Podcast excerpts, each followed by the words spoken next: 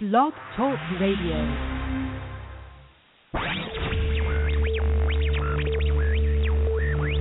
Uh, let's get ready to rumble! Time now for the Gridiron Stud Show. You can be all American at Actually, least. now, Yeah. actually, I can do it now. You can do it now? Yeah, I can do it. But I'm trying to focus on my position. With your host, Chad Wilson. They hating on me, son. You know, Yeah, I got to man. do something in the mix. Bringing you high school, college, and NFL talk. I don't lack a discipline. 皆さん you all need more discipline. True discipline. Come on, get a grip. Call us on the show today. Girl, get out of my face with that crazy stuff. The number to call 347 633 9365. If y'all got to take, y'all know that. Or you can reach us on Twitter at Gridiron Stud. Come and get some. And now, your host, Chad Wilson.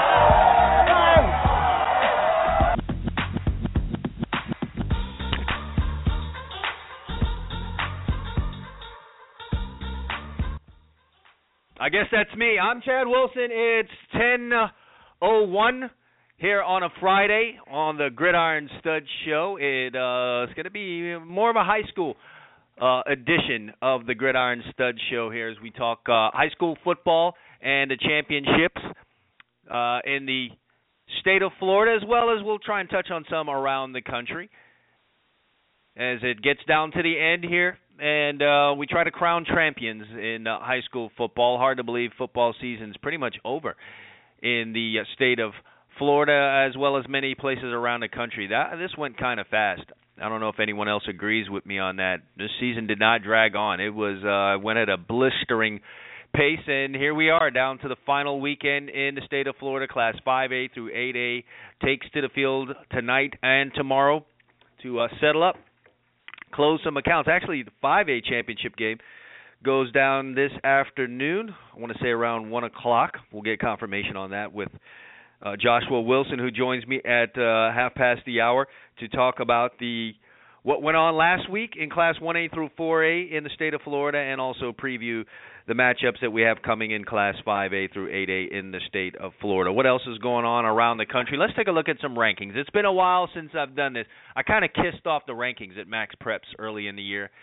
Kind of got irritated when uh, American Heritage beat IMG, and somehow IMG remained in front of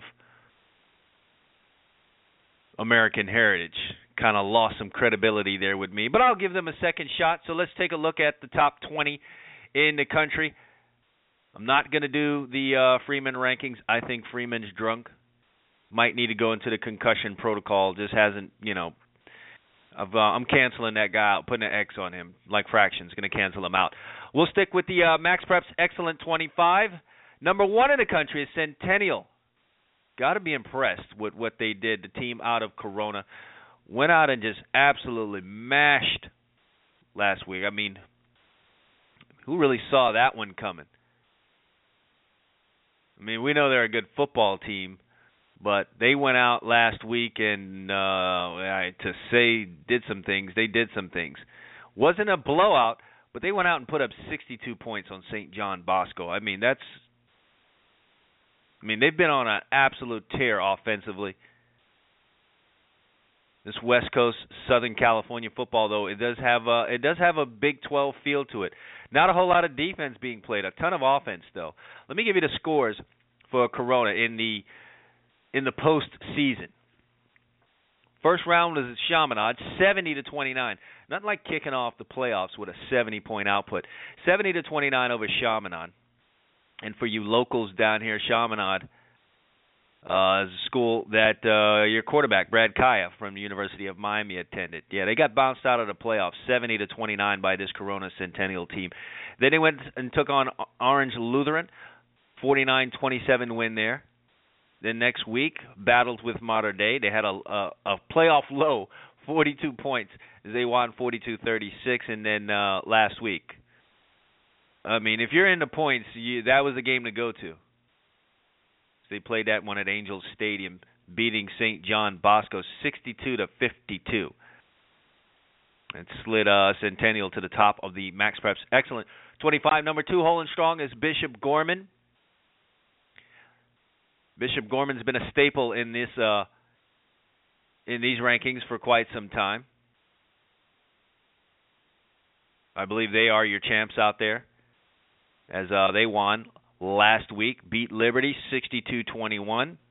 Tate Martell, your quarterback, uh, and a damn good one. Uh, leading the offense to some points there. 62-21 was their final score in uh, their contest. And how about that? They lose their coach last year. He becomes a head coach at UNLV. And uh, next guy steps in, and it's uh, business as usual for them. Matter of fact, their coach Sanchez wins uh, like a, a Coach of the Year award from Max Preps. Number three is Colquitt County out of Moultrie, Georgia.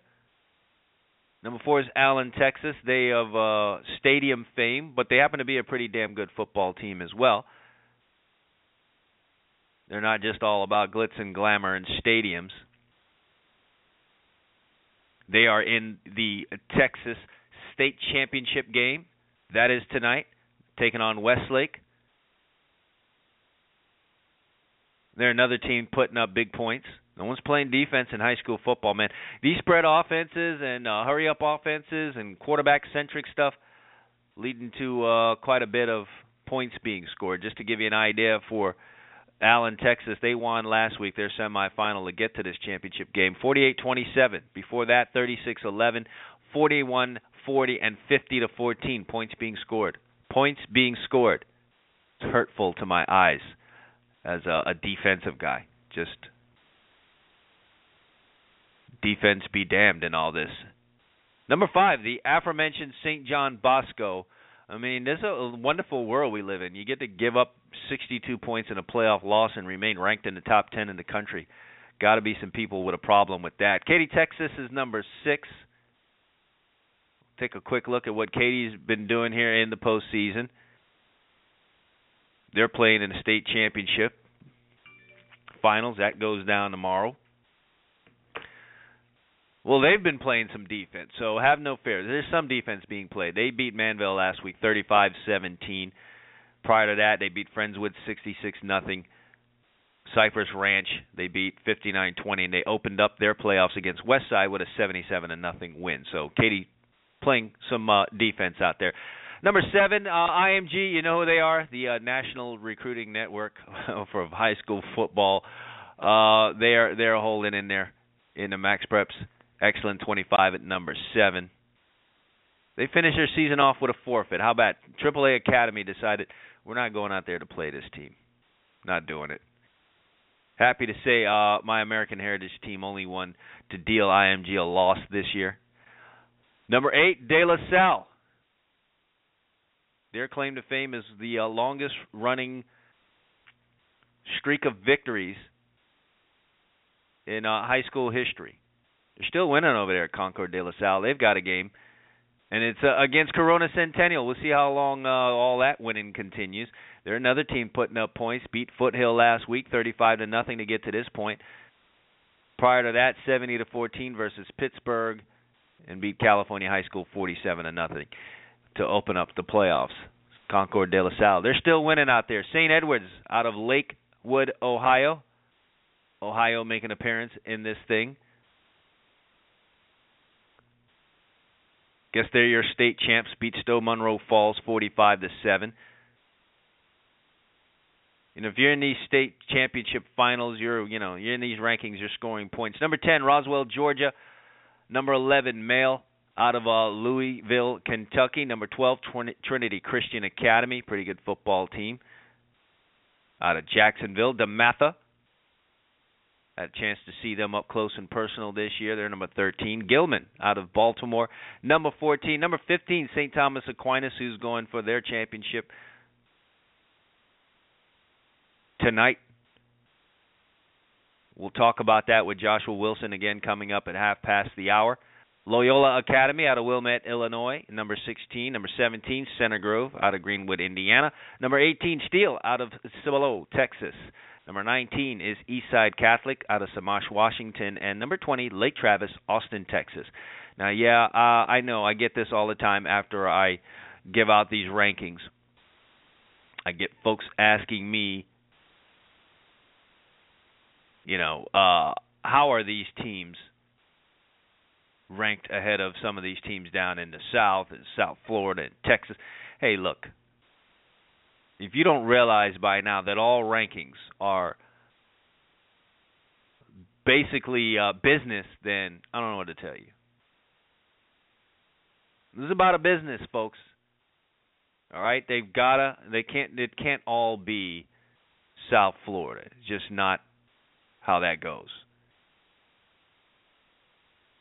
You got it.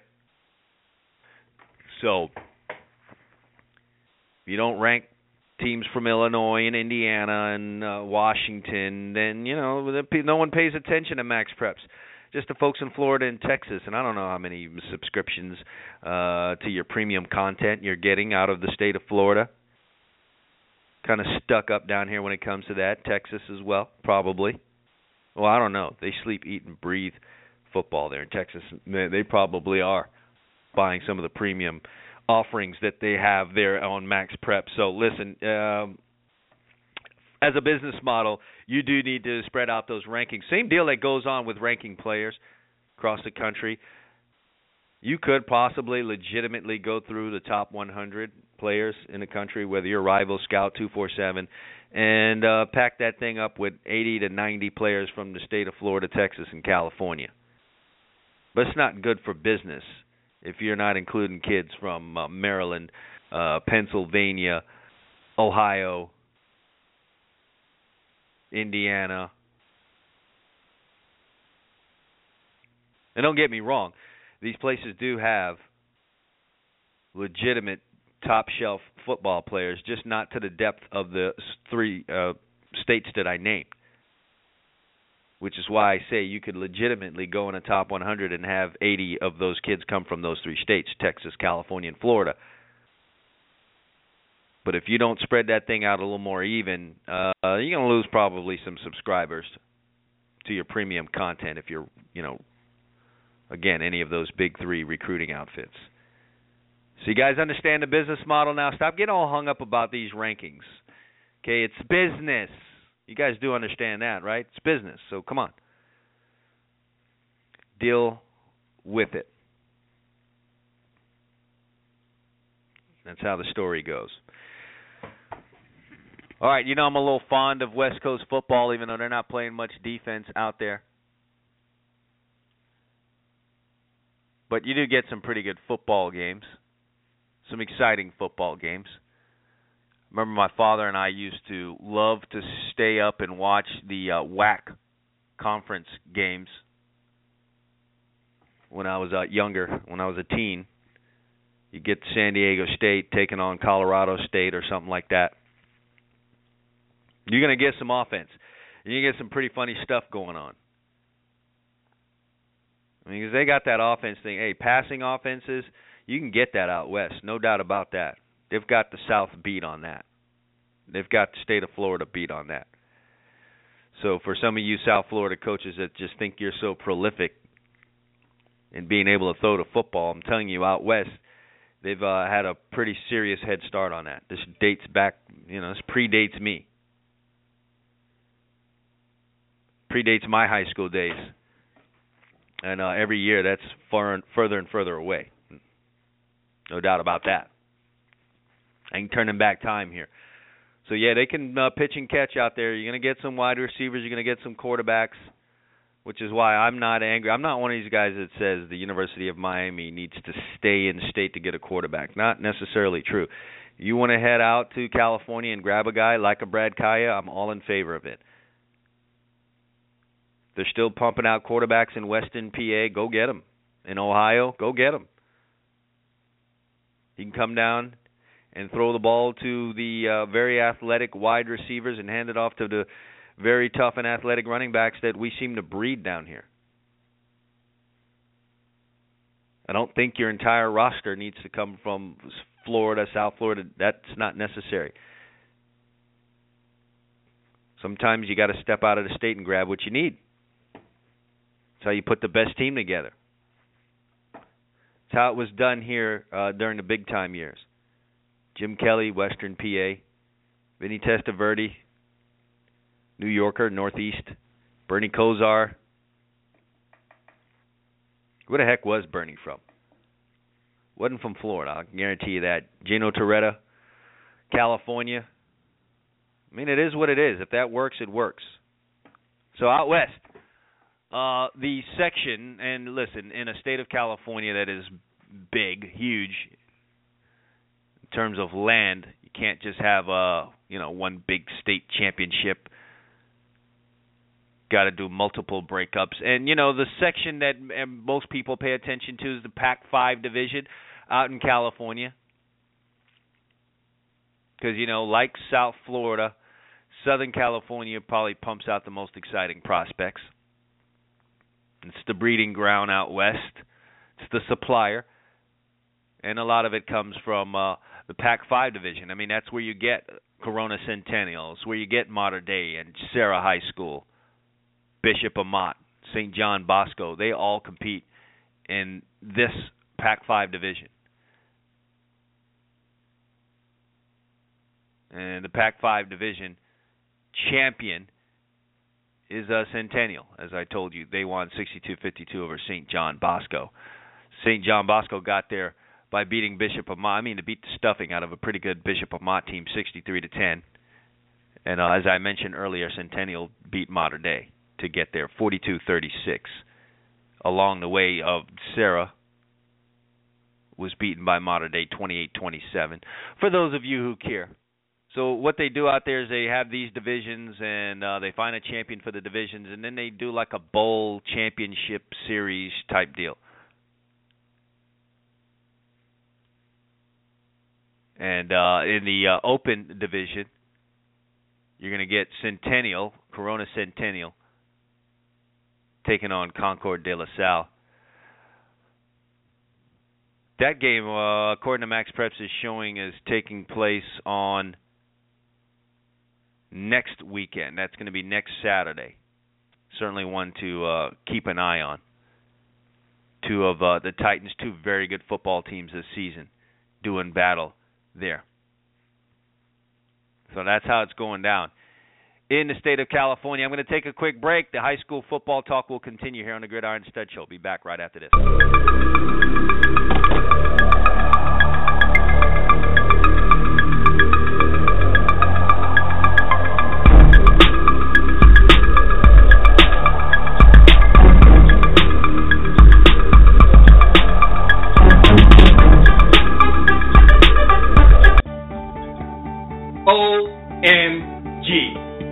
At all of this paperwork. Are you a business owner and you're buried under a mountain of paperwork? You need an MVP on your team. And that MVP is MVP Business Concierge Services. They know that sometimes paperwork can get in between you and your customers. Why not spend the time doing what it is you do best? Getting new customers, handling the ones that you have now, and while you're doing that, you can have an MVP working for you. We know that tax season is the busiest time of the year for business owners. No more missing deadlines and getting IRS penalties for late filing. MVP Business Concierge Services will do all the hard work for you. They will streamline your payroll, streamline your finances, and have you on track. With trustworthy advisors that are very reliable, they will take the hard work away from you and get you back into what it is you're doing best. How do you get this MVP on your team? You call right now 844 696 8722. 844-MY-MVPCC or send an email to info at mymvp.cc and get an MVP on your team today.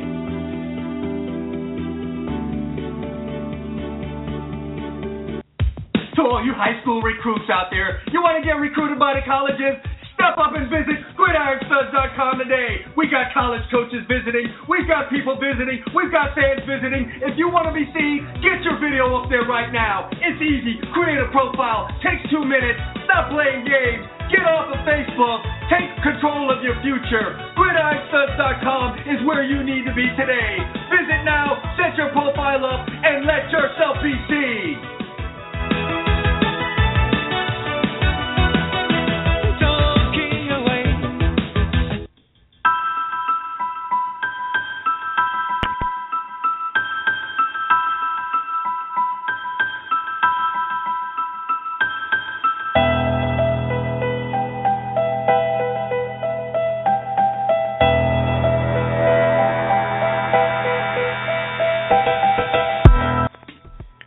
Right, we're back on a Friday here on the Gridiron Stud Show, continuing our high school football talk because it is Friday night, Friday night lights. Yesterday we hit college and NFL football. We talked Gators and Seminoles there yesterday. And uh, Wednesday had the recruiting roundtable show. Just a reminder that uh, any of you can catch any of the previous shows if you missed them. If you missed the recruiting roundtable show, if you missed yesterday's uh, NFL and college football preview show, uh, you can go to gridironstudsshow.com. That's gridironstuds plural show.com, and uh, you'll see a list of all of the archive shows there, and you could listen to uh, any of the shows done previously here on the show. Goes way back, and uh, you can catch up. But if you're listening live now, we appreciate it. We thank you for making us a featured show on Blog Talk Radio. But uh, continuing on with the playoff discussion. Uh, out in Texas,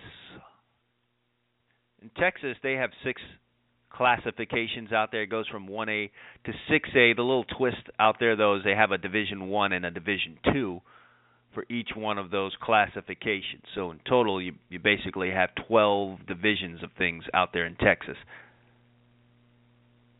And so uh, let me talk a little bit about the biggest division, which is Class 6A Division Two, and it involves the Katy, Texas team that I spoke about in the uh, Max Preps Excellent 25. They're taking on Steele tomorrow night, Alamo Stadium. This is the semifinal for the right to go to the championship and uh, play that game next weekend. They will face the winner of Mansfield versus Lake Travis. So uh, a lot of teams in Texas, and uh, it's you know everyone knows how important football is in Texas. I'd love to know the attendance that you get to these games. I think that's something I'm going to need to look up just to piss people off. You know what? Might dig into that a little bit while I'm uh, sitting on here with you guys. But yeah, they love their football and they love their high school football in Texas. Don't mess with Texas when it comes to attending those high school football games. They pack them in. And so uh I would love to know what they what they get for attendance in there. I thought I posted that last year. It was a really crazy number. Certainly no I think their attendance to one of those games probably equals uh the entire amount of folks that will come watch the 5A through 6A championships for the state of Florida this entire weekend in uh at the Citrus Bowl. I mean, I hate to say that, but you know, it is what it is. So I'm trying to search this stuff up, not really finding it, but you know, it's amazing the uh, kind of attendance that they get. It, it's it's lovely. All right, here, this is from uh what is this? 2013. In 2013, just going to read this article for you here really quick. and you have to think that the attendance gets higher every year. The Class 5A Division 1, Class 5A Division 1 state championship between Allen and Pearland at the time drew 54,347 fans to AT&T Stadium. uh, folks, that's that might be twice the amount of people that go to see Class 1A through 8A combined in the state of Florida at the Citrus Bowl over the course of the two weekends in which it takes to settle up on those things. I'm going to say it again. 54,347,000 people showed up to AT&T Stadium. I mean, that beats several bowls. I mean, you're going to have many bowl games that will not achieve that number. So they love their high school football in the state of Texas.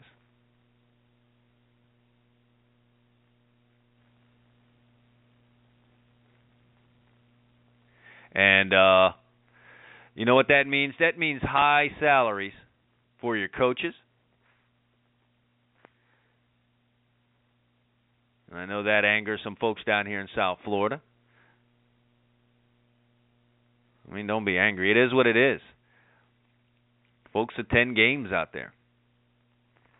Seems to be a problem we have getting attendance to athletic events down this way for whatever whatever reason that is. I mean, there's there are many theories, but we just don't get it. We don't get it like Texas. I'm gonna tell you that right now. Not the state championship games. I think that's something I'm gonna have to follow closely. I'll update you folks on Twitter as it relates to that. So, yeah, that was a number in uh, 2013. 54,347 people attended. Unbelievable. Allen High School, just some interesting information on them. Again, we know much about uh, their stadium. Stadium that they had put up uh, a number of years ago. The richest high school football stadium that there is. Stadium cost sixty million dollars, folks. Wrap your mind around that. Sixty million dollars. Stadium cost. Eighteen thousand is the capacity for the stadium. I'm sure they've sold that out multiple times. They're probably sold out for years to come there. If any of our uh, local schools down here in South Florida can get a chance to head out there, that'd be a great thing. Just go out there and play a football game in front of 18,000 people which would be nothing considering uh, you can get 54,000 people to a football game out in Texas. I mean, are you sick of hearing about this yet? 54,000 people plus attended the state of champion the state championship game in 2013. One of them. That was just for one of those games, okay? And they have several of these. So you high school football coaches down here, just imagine imagine the kind of salaries uh, that could be commanded if you got attendance like that. And I don't even know what they charge there. You know, they, they probably, I would guess, probably charge twenty bucks to come in there. That's a million plus off that one day to be divvied up among the schools, and I'm sure the state gets their cut. But even if the state took something like 30% off of that, you're talking about a good $700,000 split up between the two schools. You could throw a little change the coach's way. Yeah, I know. It makes you want to puke, doesn't it? It is what it is, friends. High school football is popular. Well, it's popular down here too, even though we don't attend it like the folks out in Texas. And uh, since it is time to talk some high school football, uh, no better person to have on than my next guy, Joshua Wilson from Florida hsfootball.com. You think we'll get 54,000 people, Josh, to any one of these football games uh, over the next uh, Fat chance. fat chance. Do and you buy, answer, do you Go ahead. Well, I'm going to answer your I'm going to answer your question on the ticket cost, and this is this is what will shock you on the thing because I just pulled it up. Now, there it's it's you know for for most of their games they they do it by day, so you pay fifteen fifteen dollars, and Mhm. you can watch all the games for that day. One ticket. Oh, it's not a bad Whereas- deal. It's not a bad. No, considering considering you have to pay per ticket here per session. That means like each game is a session. That means you have to exit Okay. the stadium, come back in, and pay twelve dollars more. Yeah, uh that's a bum deal, man. Uh, you know, but I think those folks now see those folks out in Texas I think would would they would do what it is we're we're asking them to do here in the state of Florida. No sweat. So, Oh, yeah. you know, there's a reward for attendance I guess out there in Texas. Here, you buy that just makes sense to me though, Josh. I mean, I know we want to make some money, but it just makes sense to me. Quite frankly, um as a consumer, I'm going to take off my coach hat. Uh, you know, I'm going to move myself away from it. It makes sense to me as a as a businessman that me the consumer walks in there and I could pay to you know reentry. I can come there in the afternoon, watch a game, and my ticket's good when I want to come back at night. Otherwise, hey, once I leave out of there, there's just so much space in between. Once I leave out of there, I'm good. I'm out. I'm not. I'm not coming back. I'm not going to leave the stadium, turn around, and pay you another fifteen, twenty dollars to come back in there. It doesn't right, make sense. Right, and that's what, and, and, and, and, and I don't understand why they don't do that here, considering that it would it would make so much more. s- And and, and another thing is the time frames with these games, they how they do it in Texas compared to Florida, and I'll explain. I mean, it's like they, they you know they have they, they you know it's the schedule. This is their schedule for next because their state championships are next week. This is their schedule for next Thursday. See, they do Thursday, Friday, and Saturday on their games. Next Thursday, Mhm. there's four games: ten, one, five, and eight. Those are your I mean, times. that's awesome. It's an you know what it is, Josh. They've set it up as like an event. They've created it to a way like, okay, you know what? This is this is this is an event. This is like this is like going to Disney World. This is something we're going to plan for now. But if you're telling me I got to go, I'm going to watch this one game, of course, that I'm interested in, maybe a son, or you know, uh, a nephew, somebody's playing. Yeah, I'm going to go see that game. But if you're telling me I got to leave, then come back in and you're going to bang me again to go see two teams where I don't really have a strong interest in, no relative is playing, You're I'm out. you're- I'm going to you're- leave. You get in the car and going. Say, see you later. Yeah, right. I'm I'm out, you know. Uh but you you want to draw interest here. So um interest might you know, you want to show someone the product. And exactly. I don't know. If I'm there while I'm there I might buy a drink, I might buy a hot dog, I might buy a t-shirt for crying out loud. But if you're asking me to go to the parking lot and think about whether or not I want to come back in, you already know what the answer is. I don't know. You and I should get in there and run this thing, shouldn't we, Josh? Let's just go take over FHSAA and get this thing get this thing done right. All right. Yeah. Nevertheless, it is what it is, man. Uh, but we're gonna have some games going down here, and some, you know, thank God we play good football here on the field um, to uh, overcome some of the uh, planning madness that we have. Uh, it starts. What do we got? And you know, I, I need you to to get us right on this. I'll- the I'll- first I'll game's got you. going to be the five A game, right? Five A game at one five A game at one oh seven this afternoon. I mean, uh, Bishop Moore and Wakulla. Who saw that coming? Yeah, I know. that coming. Um, you know, Bishop Moore put a scare in American Heritage last year, so it's not inconceivable that they would make it here. But at the beginning of the year, no one had these two teams. This was not the matchup No. anyone had. This, no, I had I had like North Marion versus American Heritage Plantation. I mean, that was my matchup. Yeah, and I think I think eighty percent, ninety percent of the people out there had that some form of that, whether it was Hallandale or American Heritage, um, you know, against North Marion. I think that's what most people were saying. So uh, lo and behold, as they say, that's why they played a game. So it's Bishop Moore and Wakulla. Uh, what are your thoughts on this game? What, what what can we expect to see in this game here coming up in in uh, just under three hours? Well, I would look for I would look for a lot of running for one thing because that seems to be what the the teams like to do is run it up the gut, run it in. And and, and another thing, looking at Wakulla, you, you, you oh yeah, you got you got Felipe Franks, you know, who's a big he's the big gunslinger, and you know he's got he's got his wide Mhm. receivers, but they Wakulla does like to run the ball too. So you know, it's a matter of who who can run the ball and who can shove it down each other's throats the most is going to win that game probably. Yeah, I guess we're looking at a pretty looks like. physical contest taking place here I- I between these part- two teams. A contest, and see here here's the difference that I think is going to come down to it. This is why some people thinking, oh, Bishop Moore's going to win this because oh they played a little bit better schedule. But see, this is Bishop Moore's first time in 45 years playing for a state championship since they won it in 1970. So you know that's a quite a bit of time from from playing for for one in you know 70 to 2015. Wakulla Right, we'll call sure. was here just a few years ago. So Wakulla has the experience. Wakulla knows what it's like. You know, they're they're not intimidated, and I think this is where it kind of leans towards Wakulla's advantage to basically kind of win this game. But hey, I, I, it's basically pretty much a home game for Bishop Moore because hey, they're five minutes down the street from the Citrus Bowl, so they're going to be probably bringing a, bu- a ton of fans in for a one o'clock game. Right. Which usually you don't see a ton of fans for a one o'clock game, but this Mhm. is probably what's going to happen here.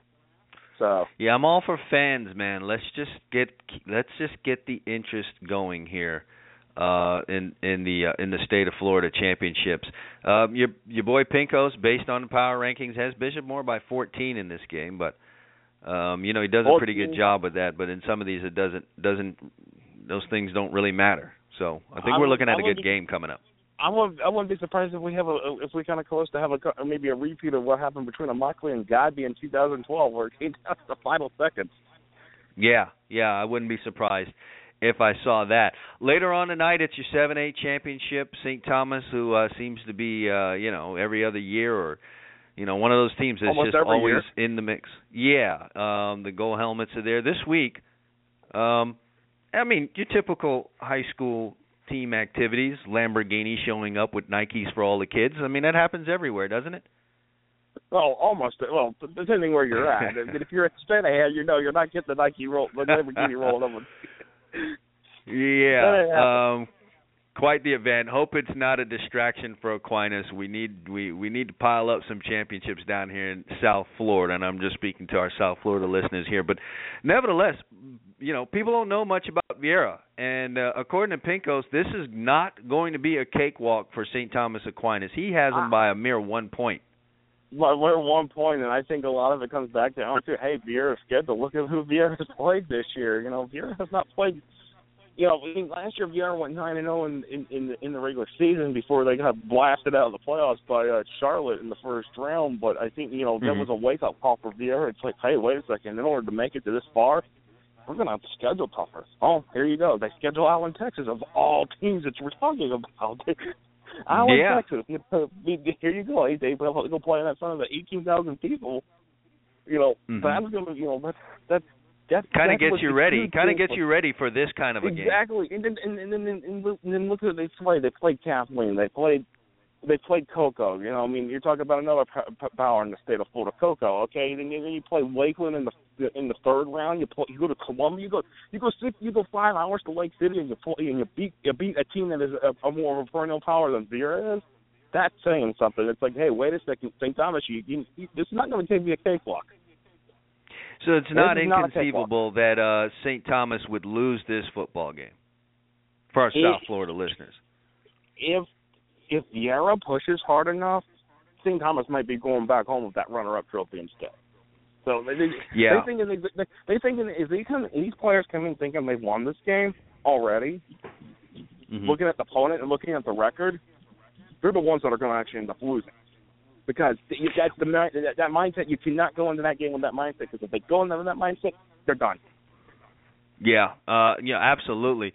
And uh I tell you what, if St. Thomas were to happen to falter in this game, uh we'd just blame it on Nike and their Lamborghinis and gold shoes, right? Can we just do that? Blame the big corporation? Well, well, well, you you, you could, but but but but you, you gotta you have to go back and look and say, hey, you know what? Y'all come with that mindset. You come in thinking you're gonna run them over, and we've seen that kind. Of, we we've seen that happen before. You know, with that kind of well, mindset. you know, in a your yeah, you, you you know in your state championships you're going to get some some upsets. You know, I'm obviously pulling for St. Thomas as uh you know I was uh, an assistant for quite a few years under Roger Harriott. And I have friends there on that staff, but uh, I think we're headed for a really good football game there tomorrow. We're uh, at, you know, have we seen this before? It's Central versus Armwood. This is almost have like Groundhog Day. When have we not seen this matchup? Man, I'll tell you what. Now, of Yeah, good Miami grief. I, I, I, I've looked at the, you know, I just looked at the comparables on the schedule. We, we, we debate. I mean, the guys we were, we were all in the hotel room. We were debating this last night. We were debating this at dinner. You know, it's like, okay, hey, you know, who, who's who's who's going to win this game? You know, and some people think, oh, Armwood's un, undefeated, 14 and 0, now they're going to win this game, blah blah blah. And I'm just like, yeah, Armwood, the the the best the best opponent that went furthest in the playoffs was Plant City. Plant City, okay. Well, who has a heard of Plant City? Really, nobody. at this particular Yeah. point. No, no offense to Plant City listeners who might be listening, who at the same uh, time, I just look at what Miami Central, you know, that schedule. You know, they they had to run that they had that rough patch at the start of the season, but you know they've kind of turned the Jets on, you know, in the playoffs. And I just look at it, and I think Miami Central schedule has just been tougher. It's prepared them, and Armwood is going to probably that you know, it's going to find realize like, wait a second, we- we're going to start scheduling a little tougher. And I think that you know that's the thing that aren't that's a knock on Armwood. They just not. yeah, I think the trick but for for these high school coaches is to somehow, some kind of way, not have your state championship game be the hardest game you've played all year. Now, when you're 6A in the state of Florida, it's difficult to uh schedule over the head of something like that, but um at least have played a game or two equal to this. And for Armwood, they're running into their toughest, most physical, most athletic Yeah, team right here in this state I, championship. And I think, and, and see, for Armwood, they, they could schedule tougher because they could wiggle around a couple, like a game or so. But Mm-hmm. also, you got the other problem is Hillsborough County. It's all centralized funding. All the scheduling is centralized. So, well, they tell you who to play. So, you know, that makes it really much more difficult on John Callahan and company trying to put a schedule together that, that, you know will challenge challenge them a little bit more in in the in the scheduling department. And I, you know, I mean, you, you're playing teams that you're blowing out. You, I mean, you, you go to play these teams that you're gonna, you know, there may be three and seven teams each year. That ain't that ain't preparing you enough for nothing. And also be Josh, honest, help me you, out with something. What what team was that a couple of years ago where the cameras were in the locker room and uh coach was giving the speech and said it was going to be a street fight and uh, they and the coaches stripped down to their bare backs. What team was that? I forgot. I thought I it was cannot. hilarious. I, I cannot remember it. It's man. I wish I had video of that. I'm gonna have to go look it up, but I thought that was hilarious. It was the six A game, I believe. So, uh, and they were Yeah, going to play well, Central. Uh, Well, I'll tell you this about Armwood. It's that it's just, just, just, just you look at it and you see what they're doing, but you know you got to give them credit for what they've done. It's just come back again to the scheduling. It's just I think you know this is just Yeah. going to be. I think it's a, it's a tough battle for Armwood. I mean, yeah, Armwood has beaten Miami Central before. Well, of course, you know everything's been you know those that kind of stuff has been stripped already. right. But you know, it's it. You know, I think for Miami Central is that they're going to join Rare Company with uh with with with uh, Booker T. Washington, Swanee, and North Florida Christian to win four straight. You know, they're going to join that Rare Company. You know, Yeah, an amazing, teams to do an, an amazing accomplishment. Let's talk to the biggest of the big boys, and that's Class 8A. Um, Flanagan certainly handled their business last week against Columbus. I think everyone expected that one to be a war, pretty tight football game. Not the case. Flanagan exacted a huge measure of revenge and uh, sent Columbus packing. Does that make them an overwhelming favorite to uh, beat Osceola in that game you, tomorrow night? You, you, you, know, uh, hearing Devin Bush Senior talk on that conference call Monday, he's like, I don't want to face Osceola. This is the last team we wanted to face. This is the team we don't want to Mm. face. He- Right. he- I think he was looking forward to having West Orange because it's like, oh, well, two unknowns playing for a state championship game, pretty much. And now here you go. Here's Osceola, who's who who who who basically got beat down by Aquinas last year, who's done Mhm. this, you know, made these runs to the, to the state semifinals or state championship games over the years. You know, or Mhm. hey, Flanagan, this is their first time, you know, getting to this particular point, being in a state championship game. You know, not their first time making the run for state semifinal though, but Sure. I think you know the thing. I think the thing that gives Flanagan the advantage to probably I have to say it because what, this might make Flanagan a one-hit wonder in a lot of ways because of all you know the you know they're going to be graduating a lot of kids. Sure. Is that it, it, I think it's it's the defense and because then Osceola doesn't really throw the ball. Osceola runs. So if Osceola if they can shut if they shut Osceola's run game down, they basically That's it. It's they'll, over. they'll win the game. It's over. Yeah, it's, over. It's basically And uh, listen, it's tough sledding. It's tough sledding Oh, against yeah. that Flanagan defense. Uh, I mean, finding Yeah. points, whether you want to throw it or run it, it's going to be extremely difficult. They've done a good job building a defensive culture over there at Flanagan, and it's um, it's kind of led the way there. Although the offense has come alive in the uh, final couple of weeks that we've had here, which really helps. It's it, it's the reason why they're here. They've been able to, you know, get points on the board and put distance between themselves and their opponents. Oh yeah, and another thing, you look at Osceola, you look at that, and you you, you kind of compare them to the team that we've seen the last three years. Before that was Apopka, you know, running a lot Mhm. of wing T, running a lot of this just triple, you know, the triple double op, you know, triple options there. You know, they're just running the ball, they're just shoving it down your throat. Yeah, You know, um, that's pretty and- much basically what Osceola is. Yeah, if they get it, if if they can find anywhere there, um, if they can, you know, find a running room, then um, it's going to be a very very long day. But if you shut that stuff down, then uh, like I said, they're in big big big trouble. Uh, well, let's talk about what went down last week, and as they always do, they they do have a uh, uh, you know a, a an all-star team based on you know the play that went on from from the, the first we, weekend one of, of the those, championship. Which we did one of those. Which we did one of those right there on the side. Which we did. The, we did yeah, the I'm taking a look team. at it. Yeah, I'm taking mean, a look was at it right now. I'm going to run through these these scores, just the results here. Trenton 56-21 uh, over Port Joe. 2A was uh, University Christian 61, Cambridge Christian 16.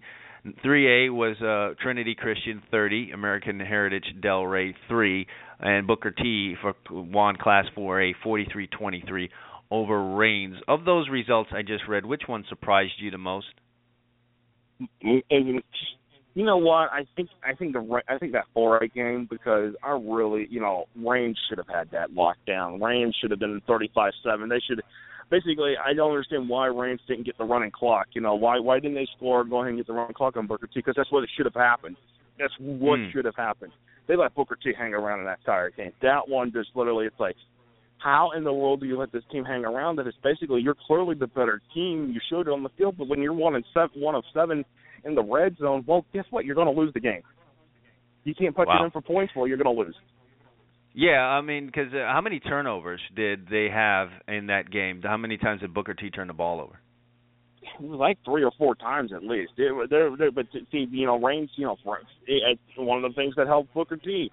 Raines throwing a pick six, 100 yard return for a pick six. I mean, that that Mhm. literally, I think that that that didn't, that didn't help at all. That that hurt Mhm. big time. Never does.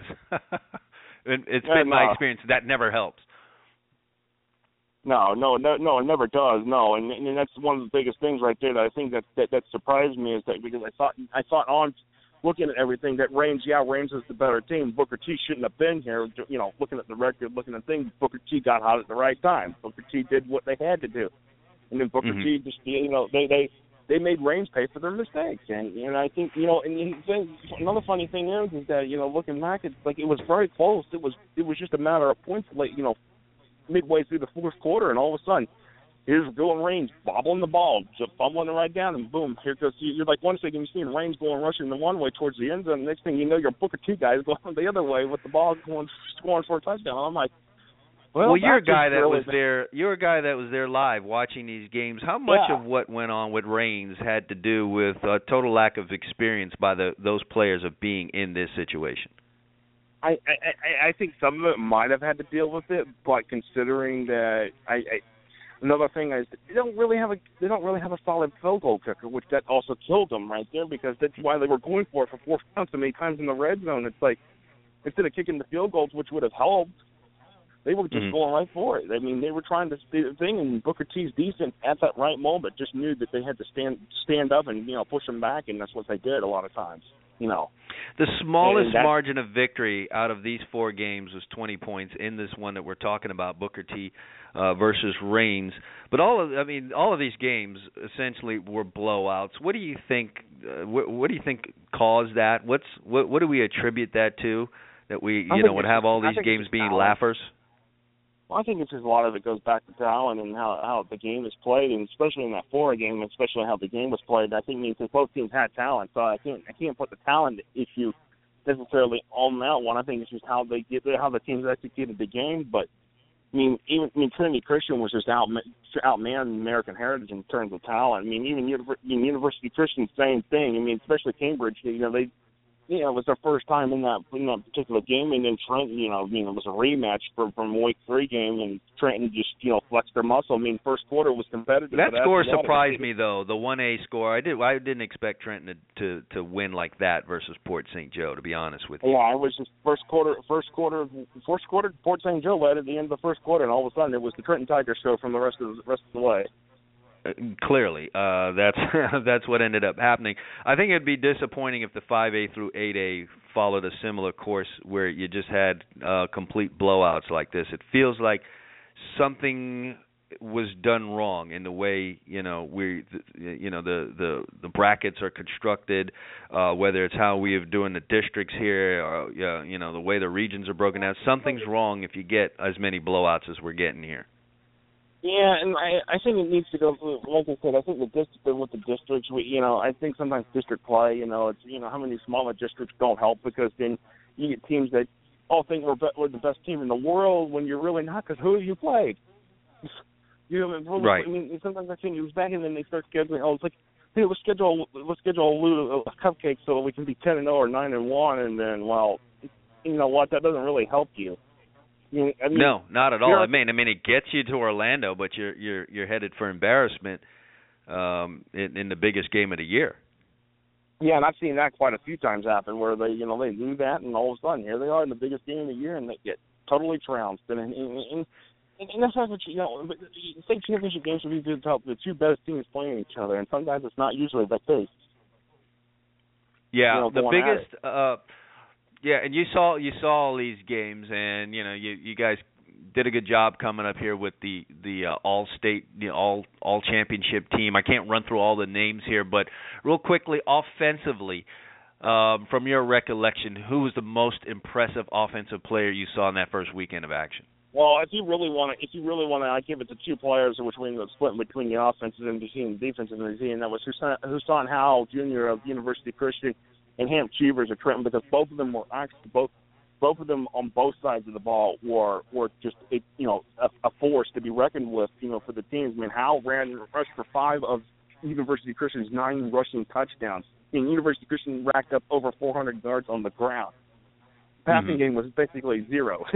that is, right. If you wanted to look right. at it that way, I mean, it, you know, I mean the the fact of that, you know, the, those two those two players are just you know names that stand out real clearly because you know, of what they did not just offense but on the defensive side of the ball.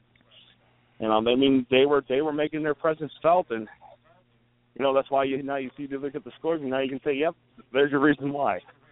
Yeah, yeah. Who was your most impressive defensive player out of this group that you've got listed here? Well, again, it goes back to those two players. But I mean, I mean wow, they they were I, that impressive, huh? They, they were that impressive because because Cheevers was able to do some intercepting. I'm saying Howell was able to you know do some other things as well. I mean, it just it's you know you look at you, you look at what they've done. I mean, Howell, I mean, just, I mean, I mean just I mean had nine tackles, one sack, four four four tackles for loss, one forced fumble, one fumble recovery, just alone on defense. I mean, Cheevers, I mean, Cheevers had to, yeah, two two inter- intercepted two passes on Port St. Joe. So you know, and scored three touchdowns on offense. So you look at it both sides, it's like wow. So you, you can't deny those two players. Where's Hamp. Cheevers going to school? He's got several Division One offers, but they're smaller school Division Ones. I mean, at this point, I think he's still pretty much undecided still at this point. That's probably we probably won't know until National Signing Day which way he goes with his with his uh, college choices. But I think what I've what I've heard is that it's probably leaning towards Marshall at this particular point. Yeah, and Marshall's done a good job picking up some off the radar kids and you know turning them into pretty good players. And and so, what's the recruiting story on on how? How I, he's got. Well, I mean, he he's actually got. He's a he's junior. I. I understand he, that, but well, actually, he's a senior. He's graduating this year. He's he should he'll be graduating. So he'll be. The thing for him is that for Hal for for Hal he'll he'll be. Uh, I mean, he's just got a lot of offers. I've been having to go back and pull up the sheet because he's got so many offers that. You know, I'm not. I think he actually may have already committed somewhere, but don't quote me on that because again, it's just a matter of pulling up the paperwork because I've got it sitting there. It's just I don't have everything open because I'm to be honest with you, Dad, I'm sitting outside the hotel room because the other two guys are still sleeping. yeah, I'm, I'm the committed. Yeah, I'm, I'm- I'm really committed. Oh, no doubt. There's no doubt about it that you're uh, that you're committed. I mean, you were there last week. You watched all four of the games. You're going to watch all four games this week. At, at least you're. Uh, you, we might not get fifty-four thousand there, but yeah, we got one You know, I- consistent attendee.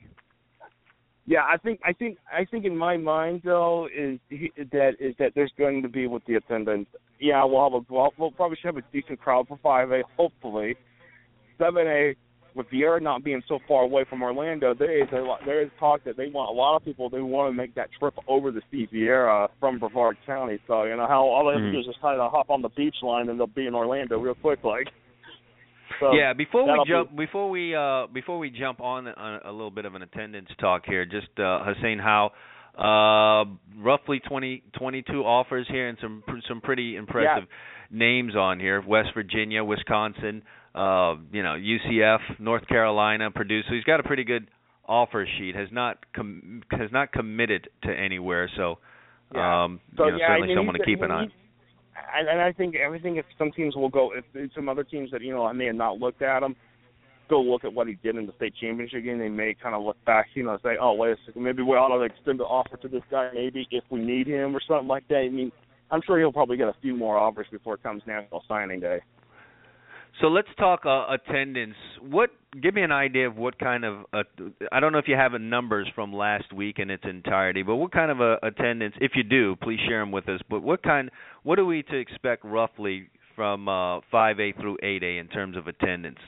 Yeah, I think I think five A you could I I, I would expect maybe three thousand to thirty five hundred at this point. I mean I would oh I mean I I mean that's probably being I might be lowballing it considering I don't know how the how well the College Park neighborhood, which is the neighborhood that the Bishop Morgan fits in, because you also got the it's people from Edgewater right away Edgewater High, which is right across the street.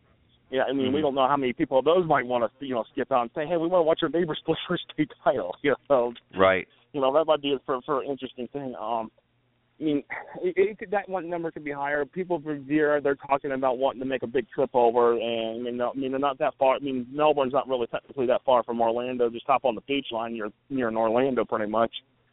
And I mean, I, I could I could probably see a decent crowd for that seven A game tonight. Maybe a better one than I've we would see in the last couple of years. I mean, Mhm. hopefully with 8A that Osceola will turn out a, bit, a little bit bigger crowd this year. But I know that Flanagan, you know, Flanagan, what Bluestein was telling me is that, so, yeah, you see the crowd there for the 1A game, and a little bit of what what Port St. Joe side had, or no, it might have been the Trenton side or something like that. Mm. And he's like, yeah, that might be as much as what you get from Flanagan. I'm like, what, really? You don't think they would Man, you would think uh this is kind of going to be, as you But, as you uh, alluded to, a little bit of a one-time event for Flanagan. You, everyone and Yeah, their I mom uh, should try and get Yeah. out there. Yeah, I mean, I think why why the whole why the whole city of Pembroke Pines show up? Yeah, you know what I mean. Yeah. And there should have been a grand send-off for these guys, but you know, you know, it's South Florida. What are you going to do? Well, what- and then in the six A game, uh, it's Armwood Miami Central, and you you think Armwood fans would travel the sixty some miles to Orlando, and a lot of them really don't. And it's like, yeah, that one that that six A game probably. I wouldn't be surprised if they said announced attendance was probably like two thousand. I mean, it, but it, it, it, the problem, and here's the you know the whole entire thing is just that you know it's just it's it's a little thing, and in in from you know, and I I I can't I can't say this uh, like you know say this out there like officially, but you know from what I have heard from you know through the and say through the grapevine, this is the last year we'll be in Orlando, unless they decide to do something else. And because of okay, the, because what, of all the ball what, games, because of all the ball games, there's all sorts of stuff going on now. so what now? What would what would happen? Would we go back to uh, Tallahassee, the- Florida? uh, you well, know, it would be it would be it, the the the, the F- way FHA does this when it comes to state championship side events is that when it's time to to put a put a, you know get you know maybe a new contract for new players or something. They'll, they'll put a bid out. They'll they'll thing that where they request bids basically from different host Hmm. cities, and you know the, whoever has the best bid and who has the best offer, you know, and they have the That's what they they the roll right with. proper bid. Yeah, the proper bid. They roll. That's who they roll with. So. You know, G- you know. Tallahassee comes in and says, "Hey, we have the, you know, we want to do this, this, and this," and then, well, here you go. You got, you got my, you got FAU. Say if FAU, UCF could probably bet on this for all I know. yeah. I mean, uh, would, why not? Be, that, I mean, I, I should kind of took a little trip over there that, that way last night towards the UCF. I mean, I'm like, you know what? Hey, if you make, they could have the state championship games over there. I I think mind it. FAU should throw their hat in the ring and make come up with a pretty damn good proposal. They've got a nice sized stadium there that would probably uh look pretty good with the kind of attendance you get. Um they Yeah. should they should, you know, make a strong bid to having the But- uh, but- but the, the games But. Bright House has got to, know, Bright House has got to find a way to get those games on the cable carriers down there because that's the one that's the most common complaint I keep hearing. I can't watch the games. Oh. I can't watch the games. I'm right there. I'm I'm right there with you. Uh, we can't see these games. What sense does that make? Well, that's that's the contract. But I mean, you could you you could stream it live for that well, that for that six ninety five for twenty four hours, as they as they say. Yeah, but so let's that, help. You know, let, us help our, our listeners. How can they see these games tonight? Well, first of all, Well- will any of them be on television? well, it depends where you're at. If you're along the I, you're in the Central Florida corridor. or in the small area in the Panhandle where Bright House serves, you'll be able to get the games on Bright House. If you're out in the Panhandle or in the Gainesville, Cal area with Cox, you'll be able to get it on Cox. Those are the only two cable carriers in the state we know of that are carrying the games. Now, if you want to watch it, you got this other option. You can stream it on live. It's bhsnlive.com, and they, they from what my understanding, is a six ninety five for 24 hour access to the screens. Re- repeat that again. again. What's what's what's the website address? Okay, okay, bhsnlive.com, Gotcha. and it's it's like a six ninety five fee to what to stream the game on your computer or tablet. Awesome. Uh, we're not going, but we got to pay. I don't know. It, I, I, I, no matter which I don't know you what. do I don't even. I don't want to head into another rant here, but that's just. uh Considering, considering you're already paying the cable carriers for all this for, for all these channels, I can't see the one game I Man. want to see all year. It's uh it's a it's amazing the thought process here if there is indeed even one. Uh from what you remember, what did we get for attendance for all of the games last year? A, a rough figure. What are we looking at? Somewhere around roughly 20,000? Twenty to twenty five thousand. I mean they they combine once they have all the numbers. I have to look back, but two thousand. I want to say that the best attendance ever was when they had it down in Miami for those two years Mhm. in '05 and '06. Then they had they had one, the, the best year the best year for Orlando actually came the first year they had in Orlando, which was like 2007. So the attendance numbers have actually been on more on a decline. They've kind of slightly risen just the last couple of years, but they've been mostly on a decline ever since they came here. I wonder So- what the reason is for that. I know uh if getting back to the whole ticket thing, if you made it an event, uh I'd be willing to pay 30 maybe willing for the- 35 dollars I think I think and let me see all the games for a weekend. Sure, why not? Well, yeah, in my mind, why don't you just consolidate the schedule where you have all the state championship games over three days instead of two weekends? Hey, we had come all one weekend. Okay, yeah, you may say the one A through four A may have a may have a um a stretch of time where it's actually you know where it's where they, they you know A week they're- off they or may have a, a week off or something like that. But hey, everybody gets to come and play play this weekend Thursday through Saturday. The schedule's a thing, and guess what? The tickets, you know what? Okay, we'll have we'll have so many games. You know, you'll have you'll have one day where you have like four games in the three and three. Well, guess what? Hey, that ticket gets you in for the whole entire day. In my opinion, for that, that would be good because then you're going to draw more people out. Then you're going to have bigger crowds, and you're going to say, you know what? You're not going to have people sitting there watching at home on TV. They're going to be sitting there in the stands because guess what? They're getting a good deal on their ticket rate. you can't tell me that the folks that had kids on Booker T's team that wanted to watch Booker T play, they're going to watch Booker T play come hell or high water. They're going to do what they got to do. They'll go up there on a on a scooter or you know one of those hoverboards. They're going to get to Orlando to see the game. But you can't tell me they would not have a high interest in watching Central play. And Oh, the yeah. fact that you're separating these things in two weekends, you you eliminate a big amount of that crowd. You you, you do, and, and that's a that's a, that's a big thing is that it, if if it was all in one weekend with all eight games, it would definitely be a heck of a lot better in the situation in, in that situation of having having crowds, having people there. Because in my mind, I'm thinking, well, if that's the case, if you do it this way, guess what? You're going to make more in ticket sales than you are right now. Yeah, well, I'm glad you broke that down for me because I announced that attendance of 54,300 and something for for the uh this the 5A game Division 2 last year in Texas. And um you know, a good amount a good reason for that is that um you buy that ticket and you're in for all of the games. So uh, probably a good portion of that crowd saw several games um not only that day but for the entire weekend. I mean, we got to make a push here, you know, Josh. We got to do something Yeah. Let's let's restore some sanity to this thing. So you know, it is definitely. it is what it is. Those kids deserve to get to that point and have a lot of noise at that stadium um and see it packed and uh, make a big play and remember that. I mean, for a lot of those kids, that's it. This is there's no more football for them in that shape or form. And, you know, they'll they'll be at the corporate football flag game, but this is it for them: helmet and shoulder pads, and they deserve to uh play in Yeah, front of a, a pretty decent crowd. Yeah, and a lot for a lot, you know, a lot for a lot of these kids, this is their last football game ever. They're they're hanging up the pads and cleats for for life. That's it. They're you know this is it.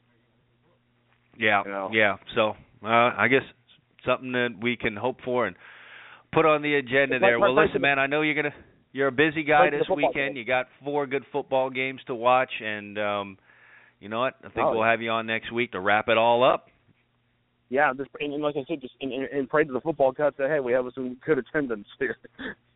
Yeah, good attendance, good weather, good football games. Hopefully, we don't have four blowouts, uh, kind of like what we had last Yeah. week. We can have some pretty good football games, and you know, I know we'll have some uh, spectacular individual, you know, efforts. You're always going to get that out of these kids down here in the state of Florida. So I'm looking Oh, forward yes. to that, and uh, I'll try to find some kind of way to see these games. I feel like I'm in Yeah. the 30s where you got to listen on the radio or something to the to the World Series. right there, yeah, on the old transistor radio. Yeah, you know, there you go, there you go. Well, Josh, man, I appreciate you uh taking some time out in your schedule to uh talk to us about this about these championship games. Appreciate it, Chad. Th- Think have, have a good one.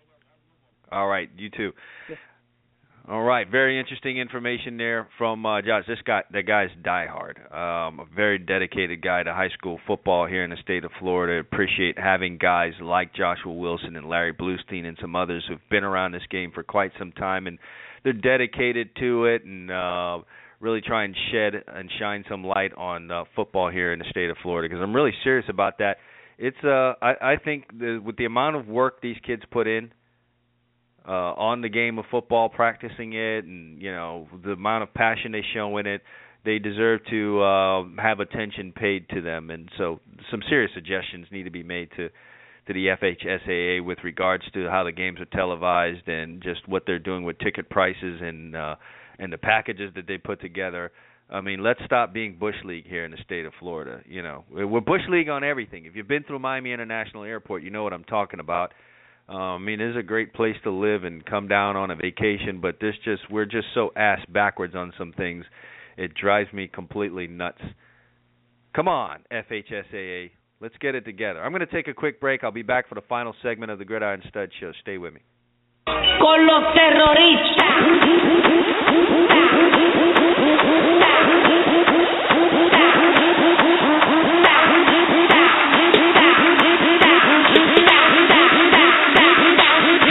the Harlem Shake.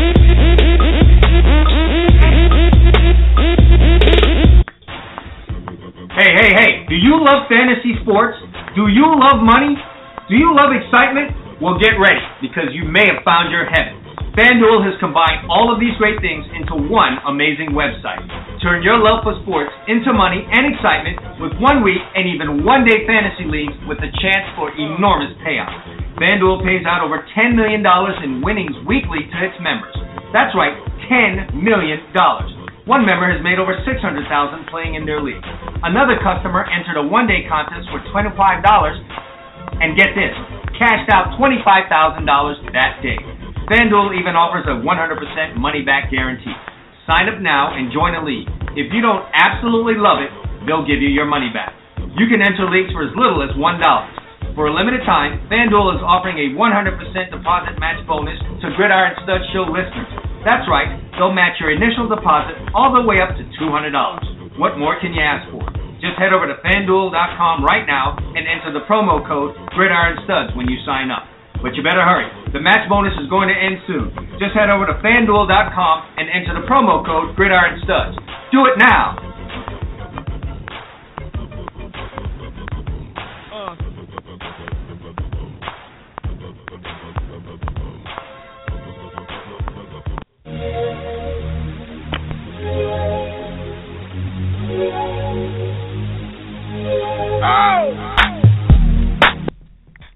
Back for the final segment of the Gridiron Stud Show here on a Friday, Friday Night Lights.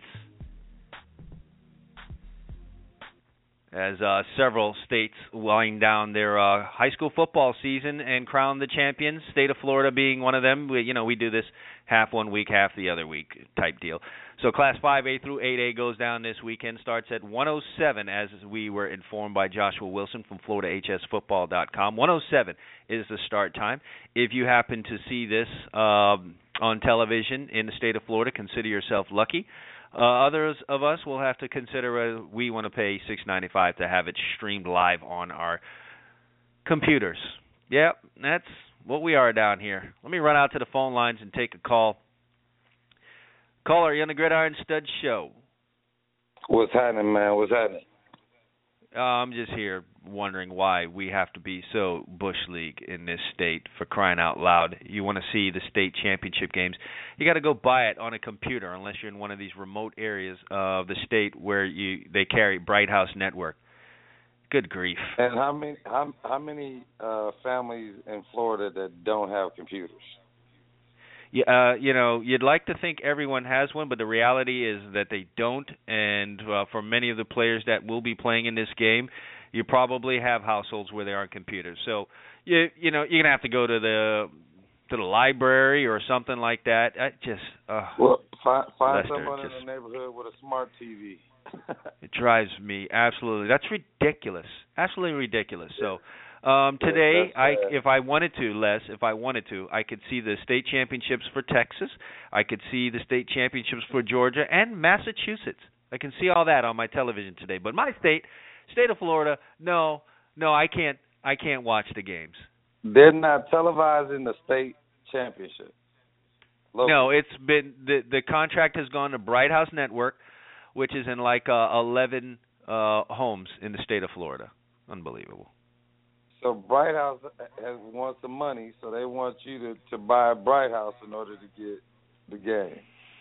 Yeah, nothing bright about Bright House, nothing bright about the state of Florida and uh allowing this, you know, cable company to be the exclusive rights owner to the broadcast.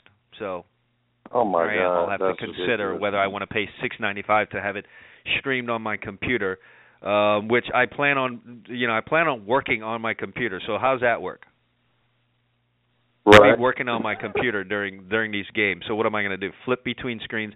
It's idiotic. Who th- who who's doing the thinking up there? These are our elected officials.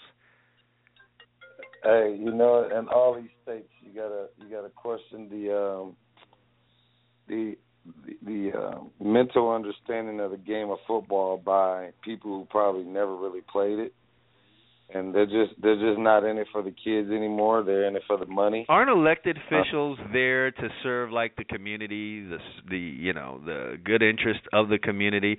I mean, these people Not- went not to school for several years to be politicians. What the what the what are we doing? I don't think you have politicians running the high the high school athletic leagues. Well, in the state of Florida, it's kind of uh like an elected commission. Um, you know, it's it's one of those type of deals, and so that's who's making you, the you have to get here. elected by the state in order to be a, a, a football commissioner. Well, you know, I, and I might be I might be wrong on this currently, but there's the Florida High School, uh, you know, Association, the FHSAA, that runs the sports in this state is uh, is or was run by the state government. So, in you know some kind of quasi way, you know, you're kind of elected to do this thing. Either way, it sucks Wow. what we've got going on here. First of all, the championships are broken up into two separate weekends, class 1A through 4A last weekend, then this weekend 5A through 8A. Uh second of all, you got to if you, you you buy a ticket to a game, you don't get to watch the game that comes after it on that day. You have to exit the stadium after the game and then to get back in to watch the next game, you got to pay some more money. You got to buy another damn How ticket. That How much is the Uh, ticket? fi- Five dollars. fifteen fifteen dollars fifteen dollars less so let's say you're Per a family game? of five per game my friend so you know say you're a family of five you know from a lower income class or even a middle class That's- area of south florida that makes the drive up there that's got to get gas that's got to get a hotel room and all that you're going to ask me to chunk out seventy five dollars per game for my whole five to get in get lost i'm in my car and i'm out after my kids game stupid Wow. Wow. I can get middle schoolers to put together a better plan than this. Amazing. And then on top of that, I'm gonna go home. I, I I can't even get the game on TV if I go somewhere. So, hey man, what what do you want me to tell you? These people Amazing. Yeah, dumb. They just dumb. they So just you know, pe- well they're not, but it's not even smart from a business standpoint. Like I said, well, during the broadcast, you know, okay, maybe you lose out on an extra fifteen dollars per person, but they're not going to come in anyway, most of them. But while I'm there, I'm going to buy a hamburger, I'm going to buy a hot dog, I'm going to buy a drink, I'm going to buy peanuts, I might buy a T-shirt. And for if nothing else, exactly. your TV shots or, or your live stream shots are going to show people in the stands for crying out loud. Thank God we got good Wow. athletes down here. We don't. We're not getting Yeah. anything else right with this high school football thing. And then, you know, you wonder why your coaches want to bolt out of the state because the most you're going to make as an assistant coach down here is two grand. Your stipend Yeah. for the Yep, you know thirty hours a week you put in. Right. Exactly. Exactly. Yeah. That's, That's sad, it. Man. State of That's Florida sad. for you, baby. I know you came from Texas. They love their football there, and I don't know if you were listening, but uh I, I you know I found something online where in 2013 the attendance to the Class 5A Division Two, I believe it was, the attendance for that particular game was 54,300 plus. We'll Yep. get for That's- all eight right. classifications combined, Les. For all eight classifications combined through the two weekends, we'll get about 20 or 25,000. So Wow. one one game they doubled us down here. Um, and then this uh, some of that's from stupidity, a good amount of it, just Well, stu- I mean, I mean, and this state, this state final games are, probably, you know, like five or ten bucks too. I mean, but that's Texas, man. Shit, Texas, they gonna travel. They gonna see their Yeah. kids. Yeah, I know and I that mean, there's a tremendous amount of passion. I don't expect Florida to equal that. I don't expect Florida to get the state of Florida to get 50,000 people uh as it stands right now to one particular game, but you can certainly get more than the 5,000 you're probably going to get. You know, maybe if you did some things smarter, you can get 10 or 15,000, which looks a whole lot better in the Citrus Bowl than 5,500 people, which drives me nuts. Right. But nevertheless, the way that it is, let me eliminate Michigan State's bowl game uh from this whole, you know, your fan, so I know you're going to be biased. Let's eliminate the Alabama Michigan State game. What bowl game are you most looking forward to in this season? uh, uh, you know, I'm I'm very interested in the Michigan Florida game, and uh, Mhm. you know, not to be not to have you be biased, but I mean, I I, need to see how how Jim Harbaugh is gonna finish, and I wonder what is it about Florida's offense that needs to make them run. I mean, yeah, 'cause it seems uh, like they have you no, got to be no interested, Florida fan or not, to see if they can move the ball and get it in the end zone. It's been a while. wow, like what is wrong? I don't get Yeah. it. I mean, the quarterback is very athletic. He seems like a smart kid. I just don't get it. I'm like, I watched two, or three games. I'm like, what the hell? I mean, they they just put the defense, you know, against the wall. Like, look, dog, we need y'all to at least score once. You're like, damn, for real? Yeah, hey, special teams, you get yours. Defense, you get yours, and we'll get ours, and hopefully that'll be enough. And to be Good honest point. with you, if that was if that was accomplished in the uh, SEC championship game, they might have won. Man, that's horrible. That is horrible. Yeah. I mean, Well, that's and and I state mean, of you- affairs. you got they got they got to figure out something because that don't make any sense. And then, and if it's not the offensive lineman to make a mis I mean, I mean, what is it? I mean, he's getting blocked. Oh, it's a it's probably a combination of things. You know, a lot is falling on the shoulders in the in the public eye and the media on Treon Harris, and there are some limitations there. Um, so you know, maybe rightfully so, he needs to take some blame. Um, but you know, you've got a young offensive line. Yeah, he's, he's there's limitations there. When you're five, ten, or eleven at quarterback, there's, the, you're not going to be able to do everything. So, who knows? Who He's knows? Um, out. He, he is. He's he's five eleven. He's my height. He's around that. So, um, it's tough. It's tough to play that position at that height. So, um, they need to, yeah, they need to recruit some. Well, Johnny Manziel did well. Wh- Why are you saying that? Johnny Manziel did, Russell Wilson, you know, did, and, and who knows? Maybe if there was another year that you had to go with Treon Harris, you do ultimately find exactly this. You got to remember, this situation was thrown upon them. There was no preseason to actually put together some legit plans as to what you wanted to do. You didn't have a period there where you say, all right, he can he can do this, and he can absolutely not do this other thing. Um, so it was kind of thrown in their lap, if we can sit here and make excuses. But nevertheless, Are, are, uh, it is what it is. You got three we- weeks, four weeks to figure it out. Aren't we aren't we former athletes where where that we understand the game and we can transition our offense to run plays that will help him be successful? I mean, that's yeah. what I don't want to take anything kids. away though. Both of us have coached, right? Um, so Right. there's what you see in a game, and then there's what you've observed in practice that kind of shapes what it is you want to do on game day. You think you could do on game day. So I'm always cautious not to take that factor away from a coach because we we're all smart sitting on our leather couch at home. Um, so maybe there's some things they're seeing in practice that are you know shaping how how they call the game, but. Um, yeah, that's going to be interesting to see. If I cut those two games out, obviously I have an interest in that. You have an interest in Michigan State. I, you know what? I'm interested in in in two games in particular. Um, seeing what Miami's defense will do against Washington State's wide open spread passing attack, their air raid. Um, although the Sun Bowl's never never really kind to to the University of Miami. Uh, the last trip there was the last time they changed the coach. Isn't that ironic? Al Golden Yeah. came in uh, after that. Um, I do also want to see. Um, you know. I'm, I'm lying. There's three games I want to see. I want to see North Carolina and Baylor. I want to see that one. That should be that should be a good game. And then can Texas Tech, with the worst rush defense in all of college football in Division FBS, um, can they do anything at all to stop Leonard Fournette in their game against LSU? I, I want to see that. that that that should be that should be a gasser. Yeah, I, you know, you got LSU's rushing attack against Texas Tech's um, defense, if there is one, and then you've got Texas Tech's wide open passing attack against uh, LSU, who's uh, one one of two teams claiming to be DBU. Well, you you would think uh Klingler would would have um recruited some Kingsbury, some men. yeah, Cliff Kingsbury. hmm Yeah, Kingsbury.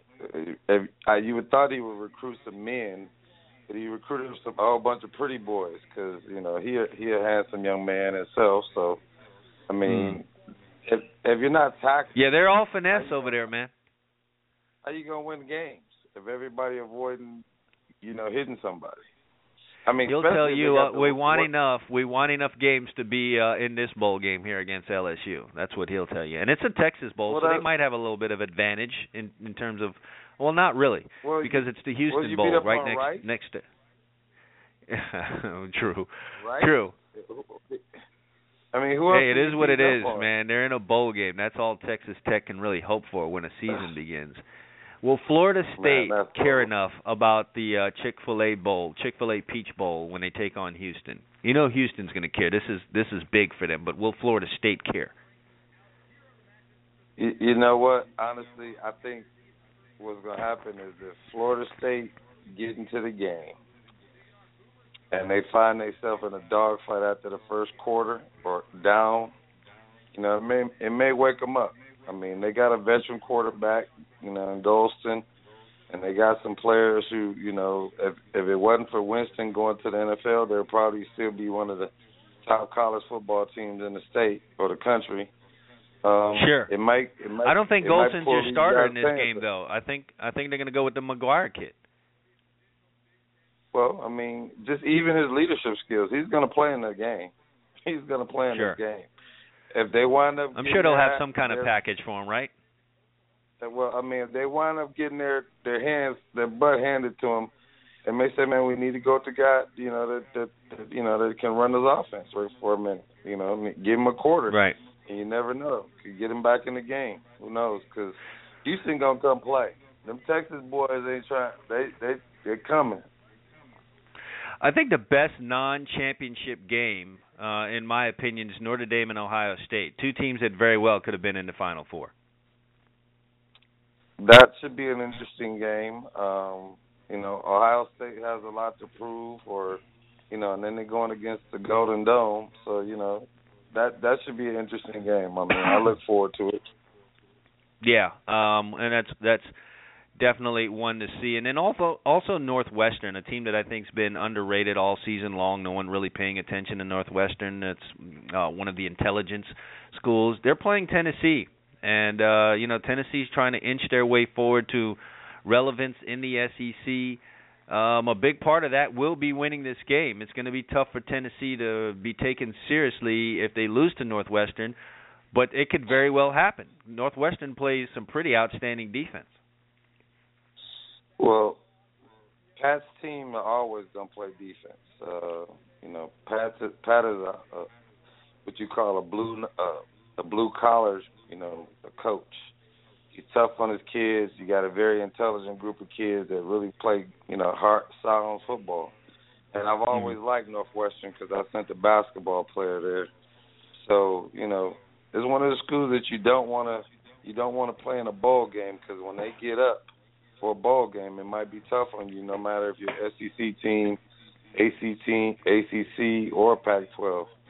You know, they're gonna come. Yeah, play. I thought myself uh I was going to be a journalist, and uh so Northwestern is the place to be for that, and that's kind of of a place that I wanted to go to out of high school. Uh unfortunately, my my first two years of high school did me in on that, so uh I got a little rooting interest. Their linebacker Anthony Walker played on our seven on seven team, South Florida Express, and uh he made first team All Big Ten. So I'm looking forward to seeing him play in this contest. And you know, you coach Good. long enough, you end up with uh, interest in every one of these games because you got kids everywhere. So, uh, bowl season's here, man. Can you believe that? Looking forward to these games and, um, you know, watching two teams I didn't see all year playing a bowl game uh, hosted by a company I've never heard of. Which game is this? Uh, there's several of them because we've got 97 bowl games now. You think FanDuel or DraftKings will uh, host a bowl ever? they just got a very vicious ruling just now. Uh, state of New York If- says they if- can't do business there. If if if uh if they don't get indicted. Yeah, I, I mean it's getting nasty for them. I mean, all because an you- you all because an employee went and won some money and decided to boast about it. Donut. yeah, pretty pretty dumb. You crashed a whole empire. They probably don't care though. I think the employee won like three hundred thousand dollars. They're good. They're golden. Ain't nothing So, wrong with that. it is- but, you know, that's Yeah, that, it is- That's, that's is what it crazy is. How you can, that's how you, that's crazy how you can create uh, um sports marketing betting with with with and put intelligence guessing into um a game. I mean, you put your Hmm. two hundred dollars in, and someone wins three hundred thousand or one million, and all. You're like, Mm. man, for real. Very Yeah, interesting. man, very and- interesting. It's a it's a what a And- and wonderful you can- time to be alive. And you can do it without the sports books. I mean, the sports books is like shit. They take a lot of our money. Oh, you know they're you know they're one of the major lobbyists against uh, you know daily fantasy. I can tell you right now they're doing everything behind the scenes and using all the dollars that they can to get daily fantasy shot down out of the sky. You could best believe that. right. That's Yeah, it's a nice little war going on. But anyway, we're gonna have to leave it at that. Uh appreciate you coming on. I'm wrapping this bad boy up. I'm gonna start the weekend early. Absolutely. So you know, enjoy your weekend. Have a good time with your family, man, and uh, holla at your boy, man. All right, same to you, man. Appreciate it. That's uh one of our top callers, the top caller that we have here on the uh, Gridiron Stud Show, Les. And uh that's going to be all for me here. Hey, it's been a great week, a solid week. Gotten you just like we do every week. Gotten you ready for the high school football. There's no college football going on this week, but we touched a little bit on the bowl situation, and uh also uh, got you ready for the NFL games coming up. So we're, we're all done here. Recruiting roundtable on Wednesday. And again, if this is your first time listening to the show, you can always go to gridironstudsshow.com. That's gridironstuds plural show.com, and uh, you can get a link to all of the previous shows, all the archive shows. So have at it. Go over there, check them all out. Listen to us, and if you love the Gridiron Stud Show, tell a friend because the more the merrier. We appreciate you listening. And uh, you enjoy your weekend. I'm going to enjoy mine. And until Monday, thanks for listening.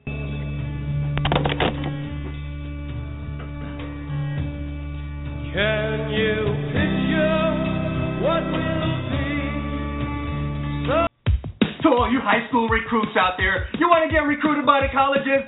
Step up and visit gridironstuds.com today. We got college coaches visiting. We've got people visiting. We've got fans visiting. If you want to be seen, get your video up there right now. It's easy. Create a profile. Takes two minutes. Stop playing games. Get off of Facebook. Take control of your future. GridironStuds.com is where you need to be today.